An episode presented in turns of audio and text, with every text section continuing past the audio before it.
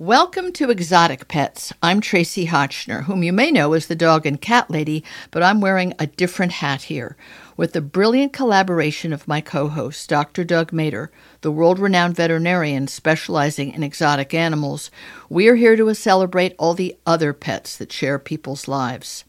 This show is for people interested in pets that slither, hop, creep, fly, or swim, from bunnies to iguanas, parrots to ferrets, snakes to tortoises. Dr. Doug is going to teach us the physical requirements of these exotic pets and how to manage the often challenging environments and correct diets essential to their welfare. Dr. Doug Mader is the author of the wonderful memoir, The Vet at Noah's Ark Stories of Survival from an Inner City Animal Hospital. He is recognized worldwide as a veterinary specialist on exotics and is the author of four major veterinary textbooks on reptiles and amphibians. We are proud to have ZooMed Laboratories as the founding sponsor of Exotic Pets. ZooMed has earned its reputation as the number one reptile and amphibian supplier in the world from simple beginnings 45 years ago as a passion project for one man who still runs it. Renowned as the international leader in UVB and heat lighting, ZooMed manufactures all their reptile supplies, accessories, and tools in the U.S., which they test on their own collection of animals, which surround everyone at headquarters. We're also sponsored by Oxbow Animal Health, the one brand that has stood out for more than 30 years as the leader in health and wellness for small mammals. Veterinarians, rescues, and passionate pet parents worldwide trust Oxbow to support the health and happiness of their small pets. Oxbow provides for rabbits and guinea pigs, ferrets and chinchillas, hamsters and gerbils, mice and rats, because these small pets have big hearts and require special nutrition and care. Oxbow has everything needed for their best life the right hay and nutritionally complete foods, treats and supplements, litter and bedding, and a whole line of enrichment products created so your little loved ones can chew, play, hide, and explore every day. We're also brought to you by the bird food specialist ZuPreem, which started with a revolutionary yet simple idea provide exceptional diets for extraordinary animals. Best known as the bird nutrition specialist, ZuPreem creates many foods for birds of all sizes, and they also make a variety of treats to appeal to every sort of bird and enhance their lives. Well, this is a funny way to come about having a conversation with someone who has many snakes in their life, many. I interviewed Ace Tilton Ratcliffe about the most marvelous little book called The Little Book of Dog Care Expert Advice on Giving Your Dogs Their Best Life. And you might think, well, what are you doing over here on exotic pets, y'all? Well, Ace has it all.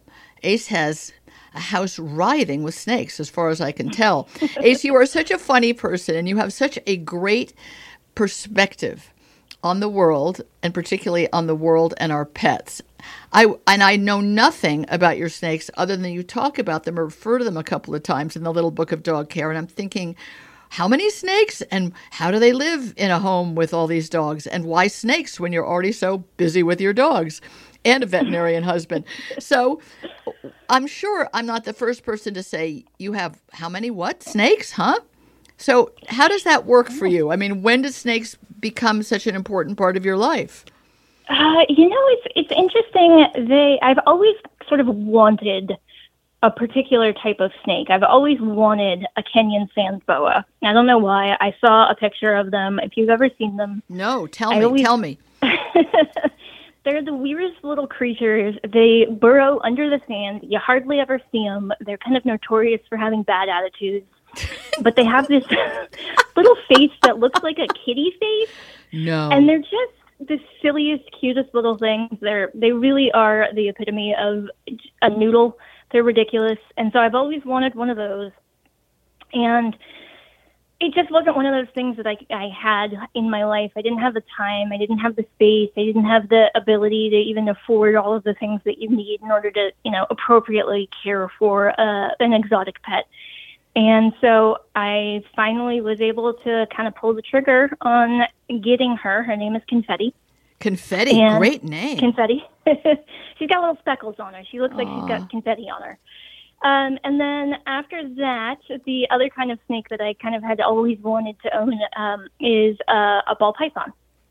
And so I got one ball python and from there, actually, one of the things that happened was I really sort of started to learn about how frustrating some of the exotics trade can be in the way that these snakes are treated, particularly ball pythons. They've become a little bit like trading cards where you. No kidding. The, Mm-hmm. Then people are trying to sort of collect them all and make all of these genetic crosses, and the genetic crosses aren't necessarily the healthiest for the way that the snakes are, and it's just a hot mess. And many snakes frequently spend their entire lives, and they can live to be 30. These ball pythons, you know, in a, a little tub underneath somebody's bed, or no in a tub in a warehouse, and for people who are just collectors and so from there, then I started getting into, you know, figuring out, well, is it possible or even viable to do snake rescue, which that ended up being kind of a bigger project than I could take on. But I did take on a couple of rescues of my own, um, both through Derek, my husband, the veterinarian, um, but also just sort of being on Craigslist and finding a couple of ball pythons who were just in absolutely terrible conditions and being like, I can't, I cannot leave those snakes there. I have to go get them. And so now I have confetti, the, the Kenyan sand boa, and then I have one, two, three, four, five uh, ball pythons. Oh my God. So just hang on a minute. You wanted the first snake because the look of it is what drew you to it. Because I think that is an interesting point about exotic pet ownership. There's something about the exotic, beautiful, unusual look of an animal that draws people to it and they want to live with as as one of the my guests has said living art and even Doug mm. Mader says it living art. Was that what it was for you with a little kitten face confetti's little kitten face? You thought I want to have that extraordinary unusual object around? I- You know, I I struggle with even with snakes with thinking about them as objects. I Good. think that they're they're I think anybody who spends any prolonged amount of time with any kind of animal, whether it be a snake or a spider or you know any any creature, I think that you can see that they all carry some type of sentience, and maybe it's Yes. not what we would call the same level of human sentience. And I think that's a whole complicated conversation to have with other people at other times. But I think that it is inarguable that snakes recognize you. They are creatures into their own entity and in their body, and they're having an experience. And whether we want to call that an emotional experience or what, that's again a whole separate right conversation. But I, I think that confetti and Kenyan sand boas in general, yes, were very beautiful, but I don't think that I've ever thought about snakes as objects. And I think that I actually really sort of push back against thinking Good. of them as objects because they're not that. They're creatures. They're they're entities unto themselves. That's great. And, and I asked it kind of like devil's advocate because I pretty much know from reading the little book of dog care that you're highly um, emotional in a, in a very positive, very intelligent way about animals that share our world. Whatever, whatever, however many feet or legs or wings they do or don't have. And so the fact that you saved up money and waited until you could give confetti the proper space is really interesting because I think there are impulse buyers of snakes and exotics who sort of think, well, maybe that tub under the bed will be fine, which is a really a depressing thought. I, I don't know mm-hmm. if you know this, but ZooMed is the the primary sponsor of this show. They they kickstarted it for Dr. Doug Mader and myself, and they're very humble about me saying they're a really amazing company. They make the most extraordinary things for extraordinary animals, and they breed a lot of them just for their own delight. So, is ZooMed a company that, as a snake aficionado, you're familiar with? I am, yeah. I actually think that some of the the tanks that the snakes are in might be ZooMed, although I would have to look. They're in big, massive 40 and 60 gallons, and I'm sure we'll have to upgrade eventually oh as Oh they get God. bigger, so they've got enough room. But But also the, the heating lamps. Apparently, Yep, the heating do the lamps are what they're really mm-hmm. famous for. Did you, uh, I mean making the best ones and the most appropriate ones? You can't just put a naked light bulb over a snake like you can theoretically with a box full of chicks, right? That have just hatched. Right. I mean, I had those growing up, but there was no there was no science to it. When when people ask you about snakes and for some could be squeamish and some could be jealous, envious, fascinated, they want to follow in your footsteps. What are the the cautions that you would give them about well, 30 years is a long time, right? That some snakes can live, your your ball pythons can. But what are some cautionary pieces of advice that you might give? I think the number one piece of advice that I would give is, and you know, this was my really one of the first mistakes that I made getting into pet care uh, and into exotics and having snakes, um, is I made my my first purchase of confetti from uh, a not so reputable. Well, I don't think they're disreputable, but I think that that it maybe wasn't the best place to be buying a snake from. And, you know, when you're buying from storefronts, frequently the concept is that, you know, they really want you to make a purchase and they really want you to buy a certain animal and spend money there. And so I think that the number one piece of advice that I can get is don't make that impulse buy. And I didn't make the impulse buy in terms of knowledge. I just needed to learn that there was a significant amount more of knowledge than what I even had gotten to sort of on the base level of research. And as I got deeper, particularly with the ball pythons and with access to the internet, you know, what they tell you at the pet store that the the ball pythons need that is the base standard of care for them is really just that. It's a base standard of care.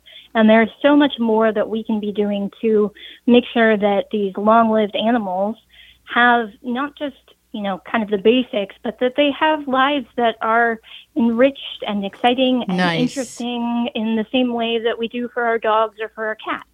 I think that's really fabulous. I will say that I think pet stores are the only slash best place for people to buy exotic pets because I would say 100% of the people that own the brick and mortar stores are passionate about the animals they have there. It's I think you got to find the right place. That's really the solution. Right. Because not, I think not all of them are necessarily great, but I think if you find the right place and do your research, yes, you can absolutely find the people who do it because they love it and because they're excited about it. which you can tell in two minutes, like you can with a breeder of a mm-hmm. dog or a cat. Are they just saying, "Where's your credit card?" Or are they saying, "Show me, show me the money. Where's your Where's the container you're going to put them in? What room are they going to be in? What's the light going to be like? Do you have enough time for them?" There, it's funny. I I talked to some a, a wonderful couple who have two birds, and they got their birds and got all of their advice and supplies and everything at a store that's no longer there because the owner passed away. It was called 33rd and Bird, as in 33rd and 3rd. And apparently there was a sign in the window 10 reasons not to get a parrot. And so I guess really what I'm saying is it's really important to learn and to also figure out what kind of exotic pet is a good fit for you. How do you fit five ball pythons in your house? Do they each have their own terrarium or how does that work? Or, or you couple them up or do ball pythons like having, do they like being in a herd of ball pythons? I know that's of course not the right word, but I know. Now I'm wondering what what is the uh, the group noun for an animal that is mostly solitary? Great- Correct. Great, question. I'll have to look it up. well, basically they just want to be alone. Yeah, whatever yeah. they're gonna eat. Exactly. Ball pythons are not interested in cohabitating. They don't want to hang out together unless they're mating, which I have no interest in breeding ball pythons. They're much like puppies. There are already too many Right. baby ball pythons in the Right. world. Um, so everybody is in their own individual tank right now. I've got two of them who are in 20s and everybody else is in a 40 because nobody is completely uh, adult at this point. They're not full sized. But then when we uh, do hit a point in probably another year or so where everybody is full sized, then we'll be upgrading to, I think once they start getting to a certain size, they start talking about measurements and not gallons. And I couldn't even begin to tell you, but big. They are big, Big. enclosures. big. this is so wild. And you you didn't set out to have a family of them, a, an unrelated family. It's that you saw some that were in dire straits and you couldn't leave them in those dire straits once you knew how special they are as creatures that we can't necessarily relate to easily, but if we give ourselves over to them, they make themselves available to us, right, on their terms. Mhm. Yeah, they really well, and I mean, I think dogs and cats are frequently that way too. It, it is so much about meeting them where Yes. they are. Mhm. I think snakes just happen to get a particularly bad rap because we don't spend as much time with them in our lives. But yeah, you know, um, one of them in particular I happened to see on Craigslist, and you know, the poor thing was living in a rabbit hutch with one of those chick lights that you're talking about, you know, in this wooden rabbit hutch, and there was not even a, a hide for this poor snake. I mean, it was just a nightmare, and I was like, I can't, I can't leave. that poor beast there. And, you know, so much like uh, going to the shelter, I, I can no longer go to the shelter because I come home with somebody. I can no longer troll Craigslist Right. because I come home with somebody. yeah, and the home is pretty full already. I mean, it is it handy to have a veterinarian husband, or is it somewhat irrelevant because he's not an exotic vet? You know, it's. I think it's very handy because he may not know everything in terms of the exotics, but he frequently knows somebody Right. who does have the background Yes. or you know he and i are both very willing to get kind of down and dirty and into the textbooks and into the research and start reading about what it is that we need to do to make sure that we're you know caring properly or appropriately for the the animals that are in our lives so i would say it is both a help and a hindrance because he is also frequently the one sending me pictures of you know abandoned animals Oh dear. at- Oh dear. at the ER and saying, "Oh, but this one, oh, but this one, we could just go ahead and save this one." So Wow. yeah, yeah, So you he's so trouble. so you have to hold each other back to some extent. I think it's incredible. I think there you are living with six snakes and a house full of very demanding dogs. They have emotional, physical, and needs, and you want to meet those needs, and yet you want to make sure those ball pythons and confetti, the Kenyan snake, sand boa, have a really good life too.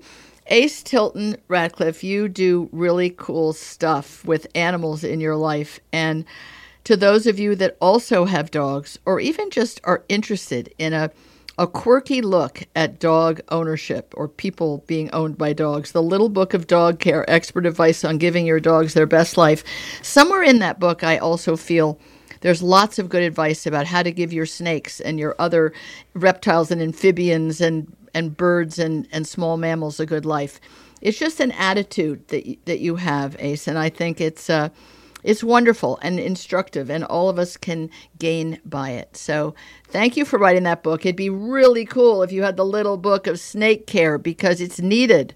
There's not enough good advice and information out there about reptiles. That's what this show, Exotic Pets, is about: is find a place where people can come for good, reliable advice and support and encouragement, because there's many people who would love to have a- reptile and they aren't quite sure.